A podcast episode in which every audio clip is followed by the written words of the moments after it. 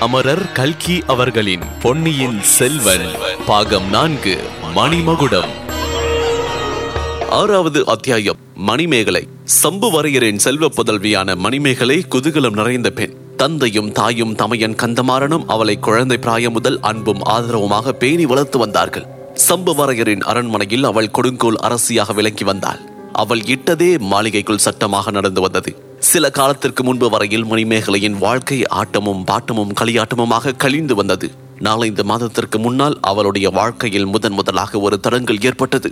அவளது விருப்பத்திற்கு விரோதமான காரியத்தை அவள் செய்ய வேண்டும் என்று வீட்டு பெரியவர்கள் பிடிவாதம் பிடிக்க ஆரம்பித்தார்கள். பிடிவாதம் உதவாது என்ற பாடத்தை விட்டு பெரியவர்களுக்கு மணிமேகலை எவ்வளவுதான் உபதேசித்தும் பயன் தராது போலிருந்தது. இரண்டு மூன்று வருஷமாக கந்தமாறன் போர்க்களங்களில் இருந்து திரும்பி வீட்டுக்கு வரும் போதெல்லாம் அவனுடைய சிநேகிதன் வல்லவரையனை பற்றி அவளிடம் கூறுவான்.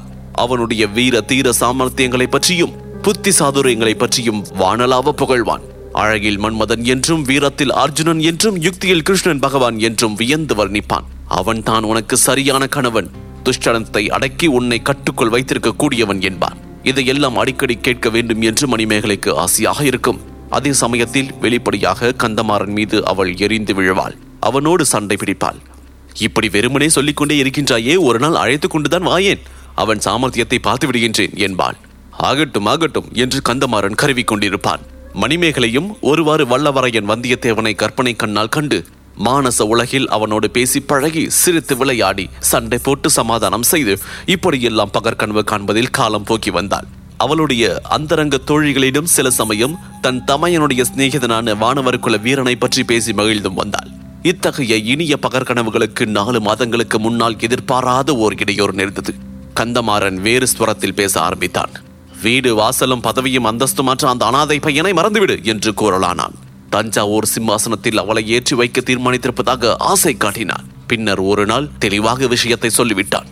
ஏற்கனவே சின்ன பழுவேட்டரையரின் மகளை மணந்தவனாக மதுராந்தகனுக்கு இவளையும் மனம் புரிந்து கொடுக்கப் போவதாகவும் கூறினான். மதுராந்தகன் தான் அடுத்த சக்கரவர்த்தியாக போகின்றான் என்று ஜாடைமானையாக சொன்னான். மதுராந்தகனை மணந்தால் மூன்று உலகங்களுக்கும் மணிமேகலை சக்கரவர்த்தினியாக விளங்குவாள் என்றும் அவள் வயிற்றில் பிறக்கும் பிள்ளையும் ஒருவேளை சாம்ராஜ்யம் ஆளும் பேறு பெறுவான் என்றும் கூறினான். இதற்கெல்லாம் அவளுடைய பெற்றோர்களும் ஒத்து பாடினார்கள் ஆனால் மணிமேகலைக்கு இந்த பேச்சு ஒன்றும் பிடிக்கவில்லை. வந்தியத்தேவனை பற்றி கேட்டு கேட்டு அவள் மனம் அவனிடம் ஈடுபட்டிருந்தது. அது மட்டுமல்ல மதுராந்தகன் வீரமற்றவன் என்றும் போர்க்களத்தையே பார்த்து அறியாதவன் என்றும் நேற்று வரை உடம்பில் நாம் விபூதி பூசி ருத்ராட்சம் அணிந்து சாமியராக போவதாக சொல்லி வந்தவன் என்றும் அறிந்திருந்தாள். போதாததற்கு ஏற்கனவே அவனுக்கு ஒரு கல்யாணமாகி இருந்தது. தஞ்சாவூர் அரண்மனை பெண்களோ மிகவும் கர்வக்காரிகள். தங்களுக்கு தன் நாகரிகம் தெரியும் என்று எண்ணி மற்ற ஊர்க்காரர்களை அலட்சியம் செய்கின்றவர்கள். இதையெல்லாம் எண்ணி மணிமேகலை மிக்க எரிச்சல் கொண்டாள். தஞ்சாவூர் சிம்மாசனம் கிடைப்பதாக இருந்தாலும் சரி தேவலோகத்தில் தேவேந்திரனுடைய சிம்மாசனம் கிடைப்பதாக இருந்தாலும் சரி மதுராந்தகனை மணந்து கொள்ள முடியாது என்று அடம்பிடித்தாள் பிறகு இன்னொரு செய்தி தெரிய வந்தபோது அவளுடைய மன உறுதி வலுவடைந்தது. பெரிய பழுவேட்டரையர் கடம்பூருக்கு வந்திருந்த போது பின்னோடு இளையராணி நந்தினியும் வந்திருந்ததாக சொன்னார்கள். ஆனால் அவள் அந்த புறத்திற்குள்ளேயே வரவில்லை. கடம்பூர் அரண்மனை பெண்களை பார்க்கவும் இல்லை. இது முதலில் வியப்பை அளித்தது. அரண்மனை பெண்டீர் அதை பற்றி பரிகாசமாகவும் நிந்தனையாகவும் பேசிக் கொண்டார்கள். பிறகு கொஞ்சம் கொஞ்சமாக உண்மை தெரிந்தது. மூடு பல்லக்கில் இளையராணி வரவில்லை என்றும் மதுராந்தகன் வந்திருந்தான் என்றும் அறிந்தபோது மணிமேகலையின் அருவருப்பு அதிகமாயிற்று. சிச்சி இப்படி பயந்து கொண்டு மூடு பல்லக்கில் பெண் வேஷம் தரித்து கொண்டு வருகின்றவனைய நான் மணவாளனாக வரிப்பேன்? ஒரு நாளும் இல்லை என்று மணிமேகலை உறுதி அடைந்தாள். மதுராந்தகன் மூடு பல்லக்கில் அரண்மனைக்கு வந்திருந்த அதே சமயத்தில் கந்தமாறனின் சிநேகிதன் வந்தியத்தேவனும் வந்திருந்தான்.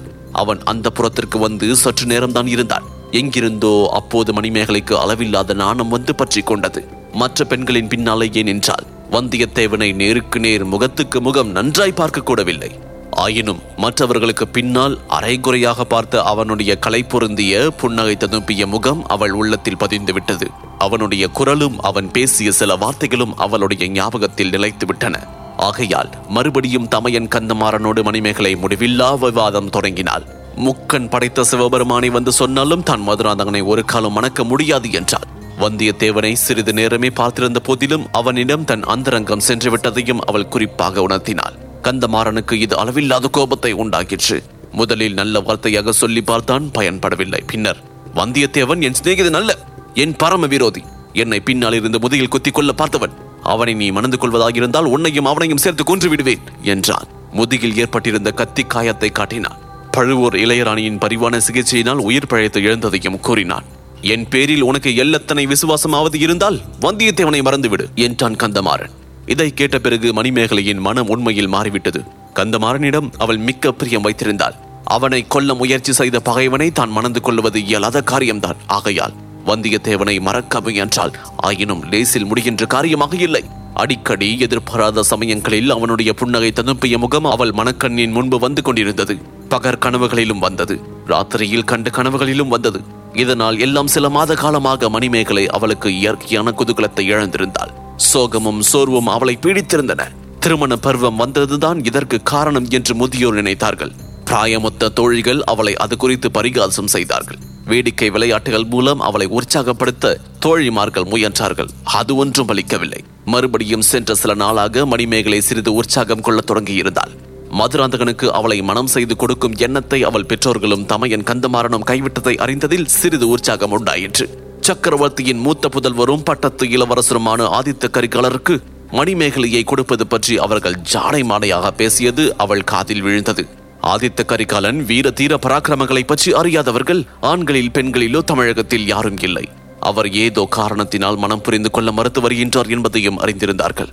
அப்படிப்பட்டவரை மணந்து கொள்ளுவது என்றால் அது கனவிலும் கருத முடியாத பாக்கியம் அல்லவா?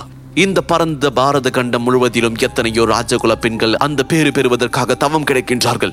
இதையெல்லாம் எண்ணி மணிமேகலை ஒருவாறு உற்சாகம் கொண்டாள்.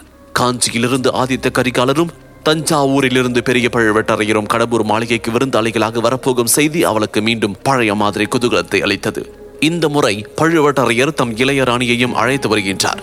நந்தினி தேவி தன் தமையன் உயிரை காப்பாற்றியவள். அவளுடைய அழகையும் குணத்தையும் அறிவாற்றலையும் பற்றி மணிமேகலை கந்தமாறனிடம் ரொம்பவும் கேள்விப்பட்டிருந்தாள். இந்த புதிய திருமண பேச்சிற்கு காரணமானவளே பழுவோர் இளையராணிதான் என்று கந்தமாறன் சொல்லியிருந்தான். அவள் கடம்பூர் அரண்மனையில் இருக்கும் போது அவளை தக்கபடி உபசரிப்பதில் மணிமேகலை முன்னால் நிற்க வேண்டும் என்று சொல்லியிருந்தான். மணிமேகலையின் உள்ளமும் அதற்கு தக்க பரிபக்குவமும் அடைந்திருந்தது. பழுவூர் ராணியிடம் நல்லபடியாக சிநேகிதம் செய்து கொண்டு அவளுடைய பழக்கத்தினால் தஞ்சாவூர் அரண்மனை பெண்களை நாகரிகத்தில் தோற்கடிக்கக்கூடியவளாக தான் ஆகிவிட வேண்டும் என்று ஆசைப்பட்டாள். ஆதலினால் ஒரு வார காலமாக மணிமேகலை ஒரே உற்சாகத்தில் மூழ்கியிருந்ததோடு பரபரப்போடு அரண்மனையில் அங்குமிங்கும் ஓடி விருந்தாளிகளுக்கு வேண்டிய வசதிகளை மேற்பார்வை செய்வதில் ஈடுபட்டிருந்தாள்.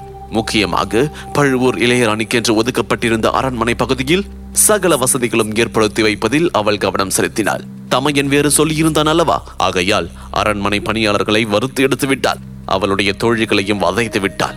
பழுவூர் ராணி தங்க போகும் அறையில் ஒவ்வொரு பொருளையும் முப்பது தடவை பெயர்த்து எடுத்து வெவ்வேறு இடத்தில் வைக்கும்படி வற்புறுத்தினார் இளவரசர் ஆதித்த கரிகாலர் தம்முடைய சிநேகிதர்களோடு தங்க போகும் அறைகளையும் அடிக்கடி போய் பார்த்து வந்தாள். யாரோ பார்த்திபேந்திரன் என்பவன் அவருடன் வரப்போகின்றானாம். அவன் எப்படிப்பட்டவனோ என்னமோ இந்த காலத்தில் யார் எவ்விதம் மாறுவார்கள் என்பது யார் கண்டது? என் தமையனுடைய சிநேகிதனாயிருந்த வந்தியத்தேவன் ஆதித்த கரிகாலரின் பரிவாரத்தை சேர்ந்து வந்தான். அவன் மட்டும் இத்தகைய சிநேகித துரோகியாக மாறாதிருந்திருந்தால் இப்போது அவனும் வந்து கலந்து கொள்வான் அல்லவா? ஆம். எவ்வளவுதான் மணிமேகலை வேறு பரபரப்பான காரியங்களில் ஈடுபட்டிருந்தாலும் அந்த சிநேகித துரோகியை அடியோடு மறக்க முடியவில்லை. பழுவூர் ராணி அன்று இரவு அநேகமாக வந்துவிடுவாள் என்று சொன்னார்கள். ஆகையால் கடைசியாக நந்தினியின் அறை அலங்காரத்தை மணிமேகலை மேற்பார்வை செய்து கொண்டிருந்தாள். அப்போது பழுவூர் ராணிக்காக சுவர் ஓரமாக பொருத்தி வைக்கப்பட்டிருந்த முகம் பார்க்கும் கண்ணாடியின் எதிரில் வந்தாள். தன்னுடைய முகத்தை அதில் பார்த்து கொண்டாள். சிறிது நேரம் நிதானமாகவே பார்த்தால் அப்படியொன்றும் தன் முகம் அழகில் குறைந்ததல்ல என்றும் தனக்கு தானே முடிவு செய்து கொண்டு திருப்தி அடைந்தாள். கண்ணாடியை விட்டு போக எண்ணிய போது அதில் இன்னொரு முகம் தெரிந்தது. அது தன் முகத்தின் வெகு அருகில் வந்து கண்ணத்தோடு கண்ணம் ஒட்டும் நிலைமைக்கு வந்துவிட்டது. அவள் கனவில் அடிக்கடி தோன்றி தொல்லை செய்து கொண்டிருந்த வானர்குல வீரரின் முகம்தானது. அவளை அறியாமல் அவளுடைய வாய் குவிந்து கூ என்று சத்தமிட்டது. அடுத்த கணம் கண்ணாடியில் அவள் முகம் மட்டும்தான் தெரிந்தது. மற்றொரு முகம் மறைந்து விட்டது. இதன் தொடர்ச்சியை அத்தியாயம் ஏழு வாயில்லா குரங்கு இதில் தொடர்ந்து கேட்கலாம். இந்த தொகுப்பினை உங்களுக்காக வாசித்து நான் டிஜே முருகா. இன்ஸ்டாகிராமில் என ஃபைண்ட் செய்யுங்க முருகன் டாட் டிஜே மற்றும் ஃபேஸ்புக்கில் ஃபைண்ட் செய்ய Facebook dot com slash Murugan dot radio மேலும் பொன்னியின் செல்வனின் அனைத்து பாட்காஸ்டையும் கேட்க கூகுள் பிளே ஸ்டோரில் சவுத் ரேடியோஸ் டாட் காம் என்ற செயலியை தரவிறக்கம் செய்யுங்கள். மீண்டும் மற்றொரு பாட்காஸ்டில் சந்திப்போம். நன்றி வணக்கம்.